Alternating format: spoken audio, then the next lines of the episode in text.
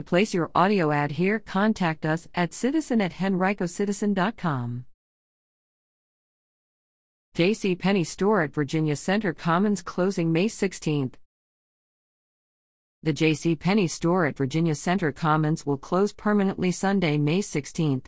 The company sold the building that houses the store and an associated parking lot earlier this year to companies controlled by the Rebkee Company and Shamin Hotels, which paid $3 million for the 7.67 acre site.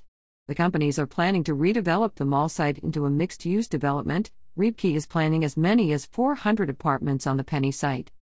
Henrico County is spending $50 million to build an indoor arena and convocation center at the site on land it purchased from the Rebkee Company.